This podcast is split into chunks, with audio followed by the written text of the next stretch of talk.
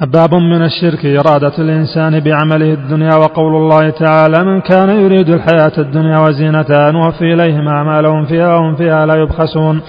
أولئك الذين ليس لهم في الآخرة إلا النار وحبط ما صنعوا فيها وباطل ما كانوا يعملون.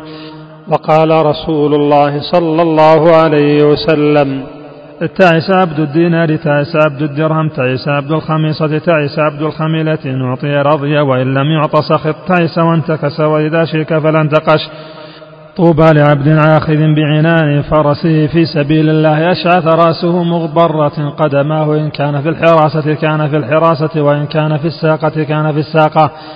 إن استأذن لم يؤذن له وإن شفع لم يشفع. فيه مسائل الأولى إرادة الإنسان الدنيا بعمل الآخرة. الثانية تفسير آية هود. الثالثة تسمية الإنسان المسلم عبد الدينار والدرهم والخميصة. الرابعة تفسير ذلك بأنه إن أعطي رضي وإن لم يعط سخط.